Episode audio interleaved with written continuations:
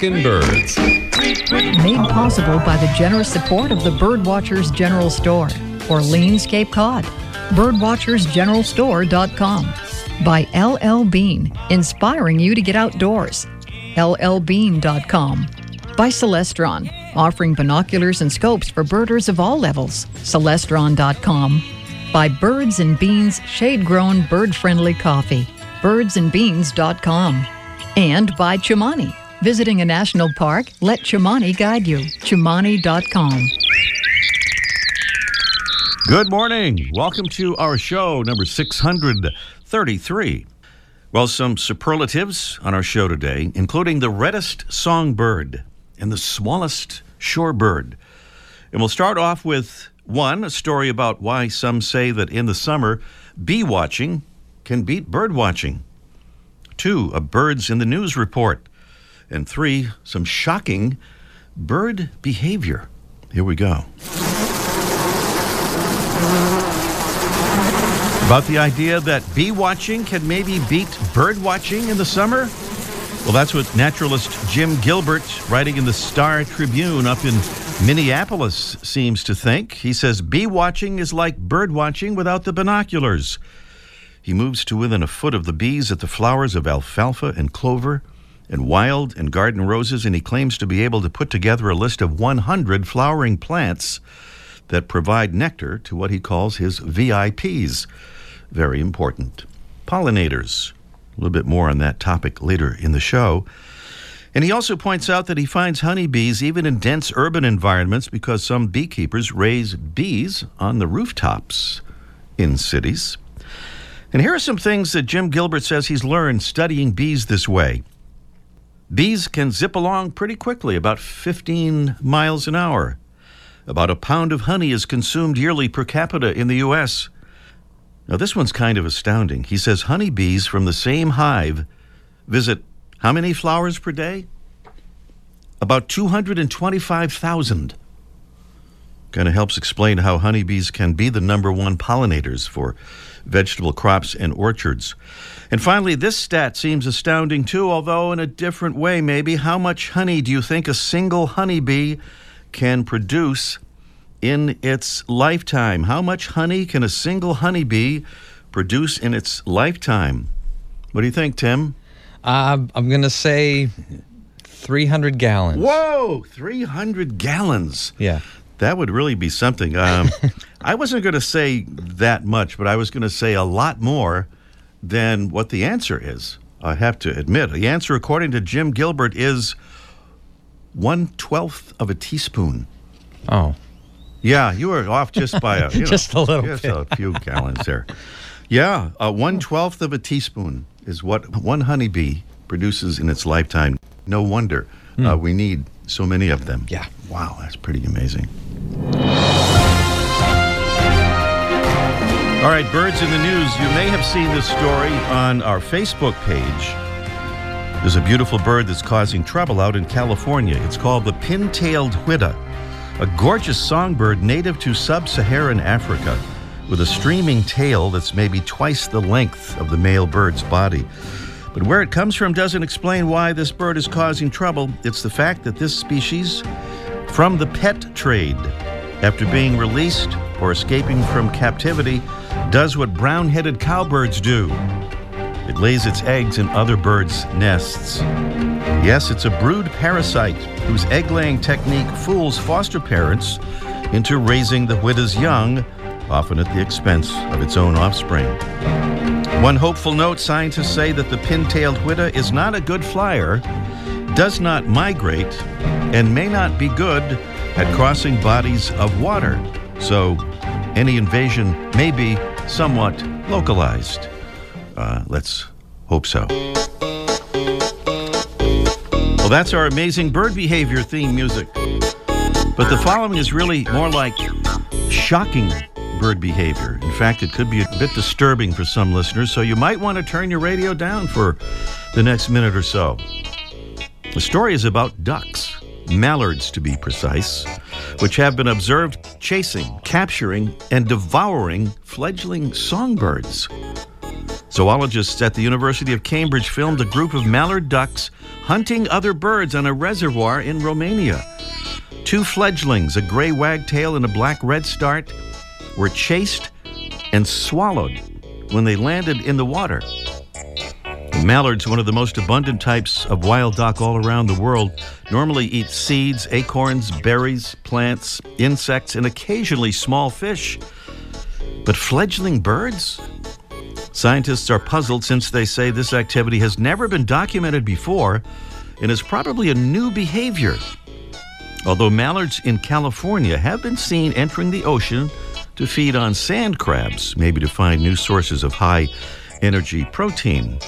The researchers say the same thing may be happening at that Romanian reservoir. And a shocking behavior there. Well, that is not a mallard. That's a mystery bird for today's Talking Birds Mystery Bird Contest. And this is a preview to get you ready for the actual contest, which will come along just a little bit later in the show. Some clues for our mystery bird. Of all the shorebirds in the world, this one is the smallest. It has a short neck, a moderately long bill, and moderately long legs. It's a mottled brown color on the back in summer, gray in winter, with a white belly and yellow green legs. Our bird breeds in northern Canada and Alaska, winters in the southern U.S. and down to northern South America. It feeds mostly on insects on mudflats and along the edges of inland ponds, and it does not eat small songbird fledglings. That's our mystery bird, but that's our uh, just our, our uh, teaser. Okay, this is the, the actual contest. Uh, will come along just uh, a little bit later in the show. Well, in the Talking Birds mailbag, we find a card and a note and a book sent to us by Anna down in Cedar Creek, Texas. This is one of these clever little advice from nature cards. This one is advice from a penguin. Dive into life. Find warmth among friends. Appreciate snow days. Take long walks. Stand together. Go the extra mile. And keep your cool. Advice from a penguin. And Anna has some lovely notes here about our show. She says we live near Austin, Texas, and yesterday had four painted buntings at our feeder, along with both a black chinned and a ruby throated hummingbird and a roadrunner family of three in her yard. Wow. And she says, enjoy your Galapagos trip. So she sent us a beautiful book by the great John Kricher, Galapagos, natural history. She said she had this book about the Galapagos that she read prior to their trip in 2006. We don't need it anymore, she says, and I thought you might want it. That is just lovely. Thank you, Anna. And I know our knowledge of the Galapagos, slim though it may be, will be enhanced by this uh, great John Kricher book. Stay tuned, Talking Birds listeners, for a little 60 second announcement about our upcoming Galapagos trip and how you could join us. Extra, extra, read all about it. Here are some of the stories and videos we have for you on our Facebook page this week. A tiny fossil reveals what happened to birds after the disappearance of other dinosaurs. New finding suggests that birds made a quick comeback after their relatives died off 66 million years ago. We'll hook you up to the sciencemag.org story. Why the relative safety of tree cavities for nesting birds offers yet another reason to preserve old growth forests. We'll link you to that info from phys.org. That's P H Y S. And a Hungarian hospital is doing some amazing work helping injured birds once again take to the skies. We'll connect you to that story from the Reuters news agency. And that's some of what we have for you on our Facebook page right now. Not a Facebook user? Well, you can also find those stories through an online search. Here's our conservation salute of the week. I'm returning to the subject of the birds and the bees for a moment. Our salute goes to Congressman John Conyers Jr. of Michigan and Congressman Earl Blumenauer of Oregon for introducing the Saving America's Pollinators Act of 2017, which directs the Environmental Protection Agency to suspend registration of a toxic group of pesticides called neonicotinoids, or neonics. These chemicals are now the most commonly used insecticides on Earth and they are deadly to birds and bees and aquatic life.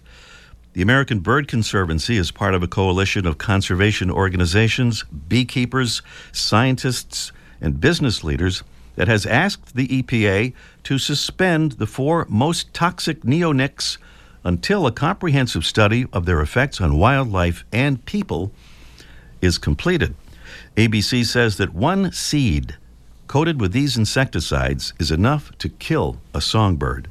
One seed. And our Talking Birds conservation salute goes to Representatives Conyers and Blumenauer for introducing this bill that we hope will get those neonics out of our ecosystem. Well, thanks to amazing Talking Birds listeners all over the U.S., there are now just a few states not represented by Talking Birds ambassadors. Here's a little song about one of them. My father gave me Montana, and all I am, all I'll ever be, comes from this gift he gave to me.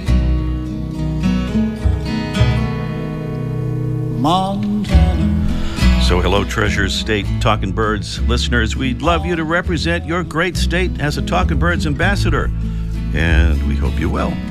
And Talking Birds listeners, wherever you are, in the States or elsewhere, please consider joining our ambassadors program. Just hand out some of our info cards to your friends and associates to spread the word about our show and about birds and conservation. It's easy to do and easy to sign up for. Just click on the contact button at talkingbirds.com. There's no G in talking there. And choose the Become an Ambassador option. That's the Become an Ambassador option via the contact button at talkingbirds.com. Still to come on our show today, we'll catch up with our man Mike O'Connor at the famous Birdwatchers General Store, Orleans, Cape Cod, in our Let's Ask Mike segment, talking about hummingbirds and why they won't land on your hand.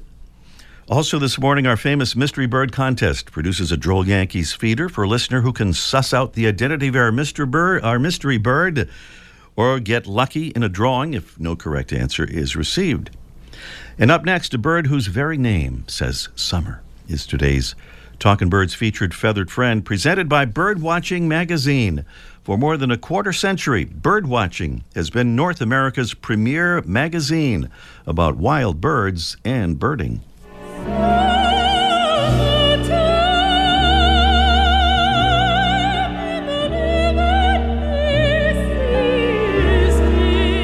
Well, nothing evokes the feeling of summer in a bird like having the word summer in the bird's name.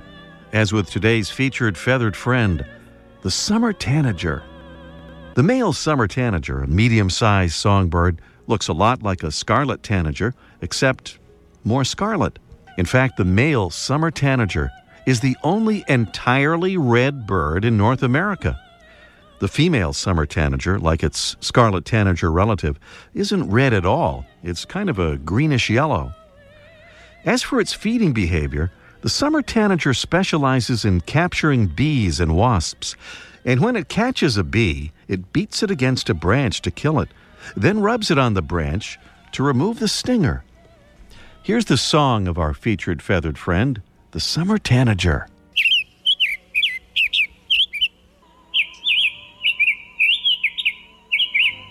The summer tanager, our featured feathered friend here on Talking Birds.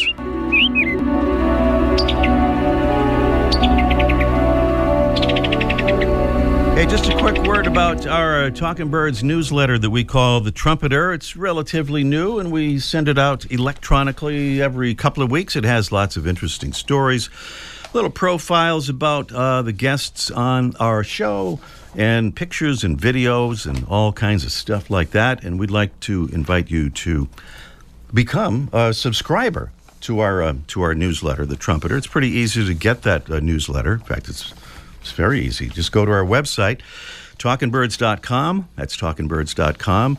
And at the top of the page, you'll see that subscribe button. And what you would do there is click on that subscribe button. And that would be how you could subscribe to our newsletter. It's free, comes out every couple of weeks. And of course, you can unsubscribe anytime you like. And here's the other thing all through the month of July. We've kind of extended this little uh, contest. Uh, we're going to have a drawing every week and uh, draw the name of another winner of a big bag of Birds and Beans bird friendly shade grown coffee. It's great coffee, and it also helps the birds survive and thrive down in the wintering grounds in the tropics. So, subscribe to our newsletter and uh, get in the drawing for some of that beautiful, delicious birds and beans, bird friendly, shade grown coffee. Just hit the subscribe button there at talkingbirds.com. Meanwhile, it's our mystery bird contest in just one minute. Well, Talking Birds listeners, we're getting ready to go to the Galapagos Islands. We'll be heading there in September, and we're inviting Talking Birds listeners to join us for this trip of a lifetime with one of the best small group touring companies on the planet, Sunrise Birding. More cabins have been added, but this trip will be sold out, so don't hesitate. Travel with us to one of the most amazing places in the world, home to abundant and approachable wildlife, including birds that are found nowhere else on Earth, even Galapagos penguins with whom we'll snorkel. The islands where Charles Darwin's research led to the groundbreaking theory of the origin of species, and we'll be there during the season when sunshine is abundant and birds and mammals are most active. Galapagos veterans rave about our tour's itinerary. We'll see places and creatures that other tours don't. I'll be your host for this unforgettable trip, along with expert local guides. Please join us. It's easy to find out more at sunrisebirding.com. That's sunrisebirding.com. Talking Birds is made possible in part by the Cornell Lab of Ornithology, a world leader in the study, appreciation, and conservation of birds. Please check them out at birds.cornell.edu. That's birds.cornell.edu. If you're not hearing our Sunday morning show live, we're live here on Sunday mornings 9:30 to 10 Eastern Time.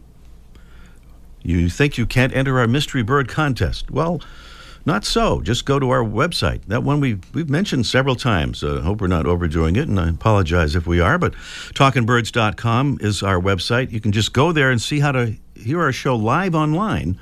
So you could do things like enter the Mystery Bird contest. Uh, by the way, you can search for our show on iTunes or Google Play. Uh, if you want to listen to our podcasts, and if they're not in your favorite podcasting app, uh, please do let us know. Okay, Mystery Bird Contest. Here's the sound of our mystery bird.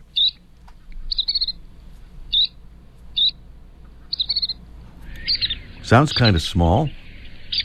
Of all the shorebirds in the world, this one is the smallest. It has a short neck, a moderately long bill, and moderately long legs.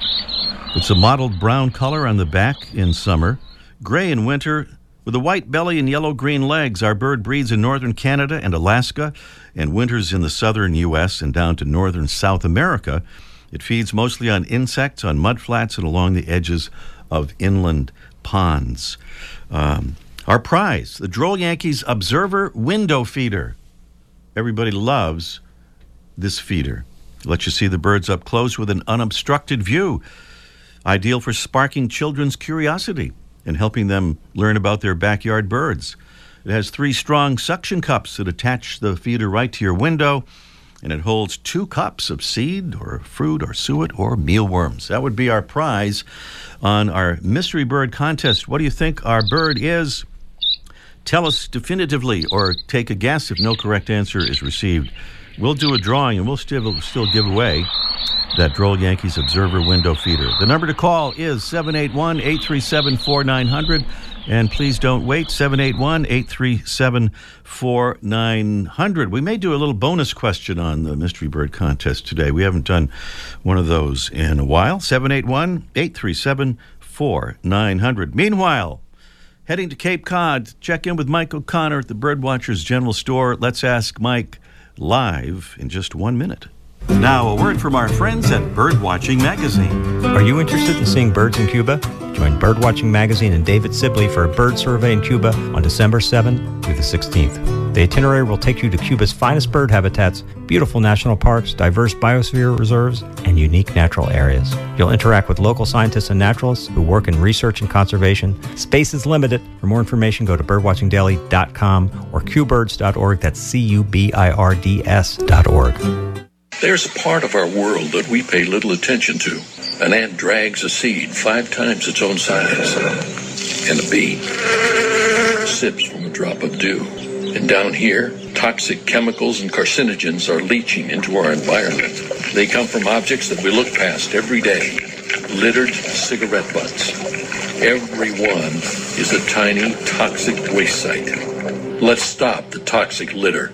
Learn more at rethinkbutts.org. That would be the musical signal that it's time for Mike O'Connor in our Let's Ask Mike segment down there at the Birdwatchers General Store, Orleans, Cape Cod, where the sun is shining and summer has returned. Good morning, Mike. Uh, good morning, Ray. I'm always happy to follow a toxic litter ad. yeah, we kind of planned it that way, but. Uh, so, uh, yeah, summertime, and uh, among the things we think of uh, at summer certainly is uh, hummingbirds. And you have a lot of people coming in doing what most of your customers do pretty much all the time, which is complain about whatever is the problem and blaming right. it on you. You're 100% right. Yeah, that's, that's what they specialize in. And um, I know in the little t- trailer you said something about uh, hummingbirds wouldn't come to your hand, and and and they do in certain areas, Hmm. but my customers here on the Cape, and I think a lot of places here in the East, see these uh, YouTube videos where hummingbirds like come by the hundreds to a feeder, or or somebody will have a little tiny hummingbird feeder and they'll put it in their hand and they get all kinds of hummingbirds landing on it. While that does exist, so don't send me letters saying I'm wrong. That does exist. It's only in certain locations, and typically it's out west or in the south, where there's either due to migration or a shortage of food. A congregation of hummingbirds. As we know, the hummingbird's are extremely territorial over food, mm. and they don't like each other's company. And so, you put out a hummingbird feeder here, and one hummingbird will come, and then and then if another one tries to come in, they chase it out of the way.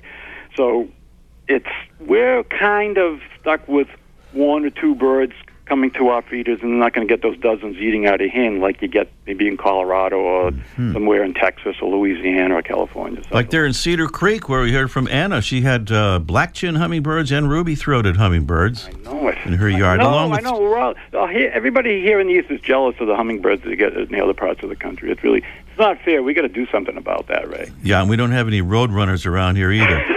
I haven't noticed any.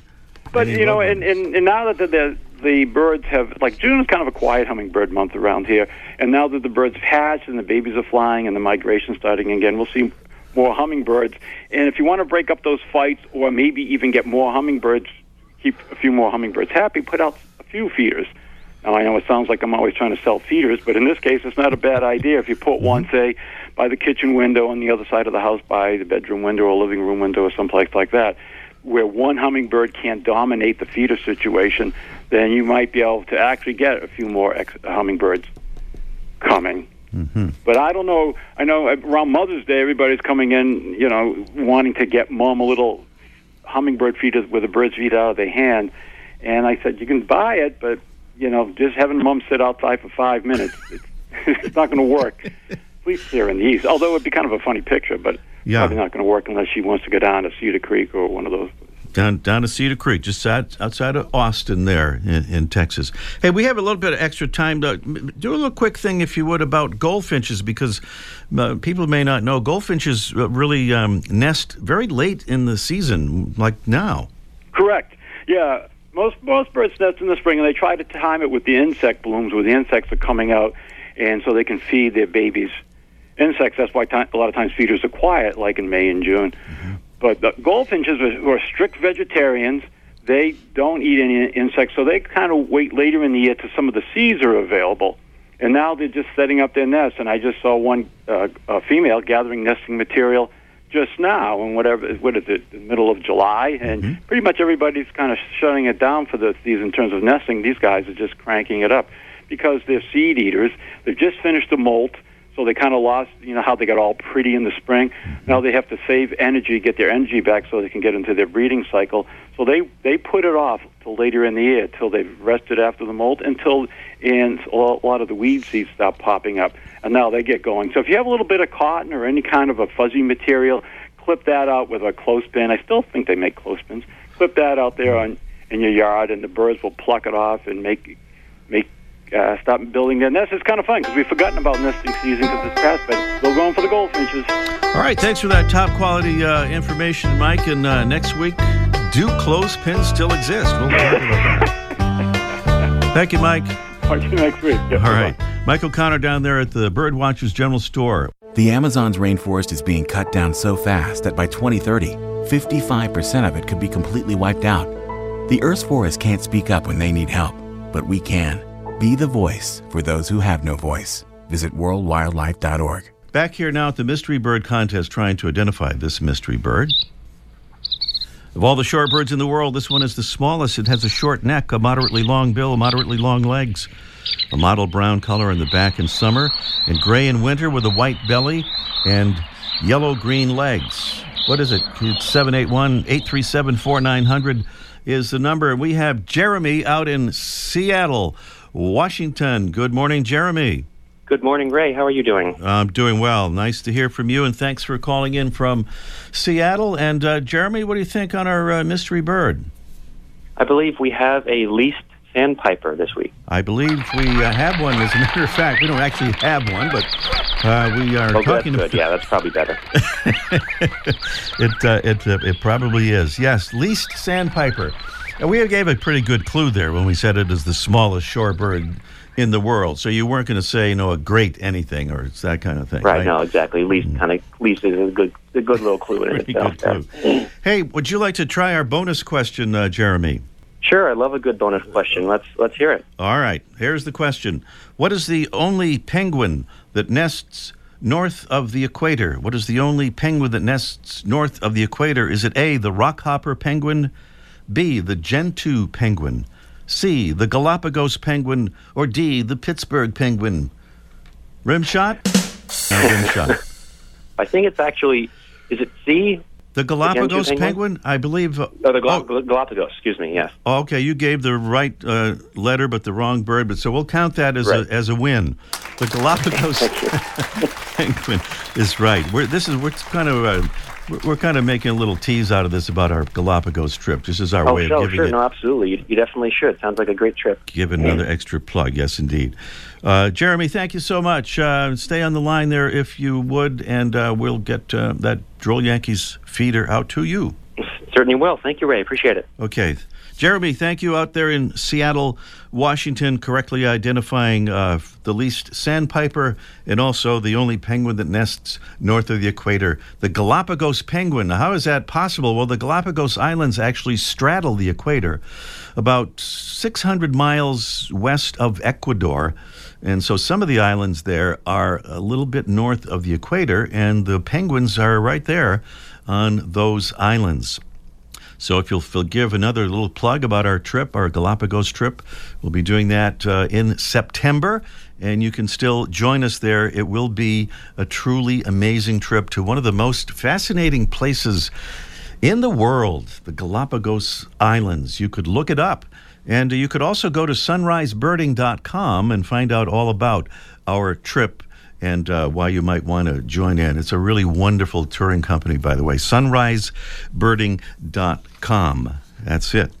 Well, next week on our show, Dylan Bartles, a biological science technician and a Talking Birds ambassador, will talk about his work at the Lake Andes National Wildlife Refuge out in Charles Mix County, South Dakota. Dylan will be on our show next week to tell us uh, what he does out there and why the Lake Andes National Wildlife Refuge is a place maybe we all should uh, go out and visit. Meantime, that is uh, all the time we have for our show this morning. Thanks to Mark Duffield, Debbie Bleacher, and our engineer and uh, important contributor to our show this morning, Tim McKenney. I'm Ray Brown. See you next week.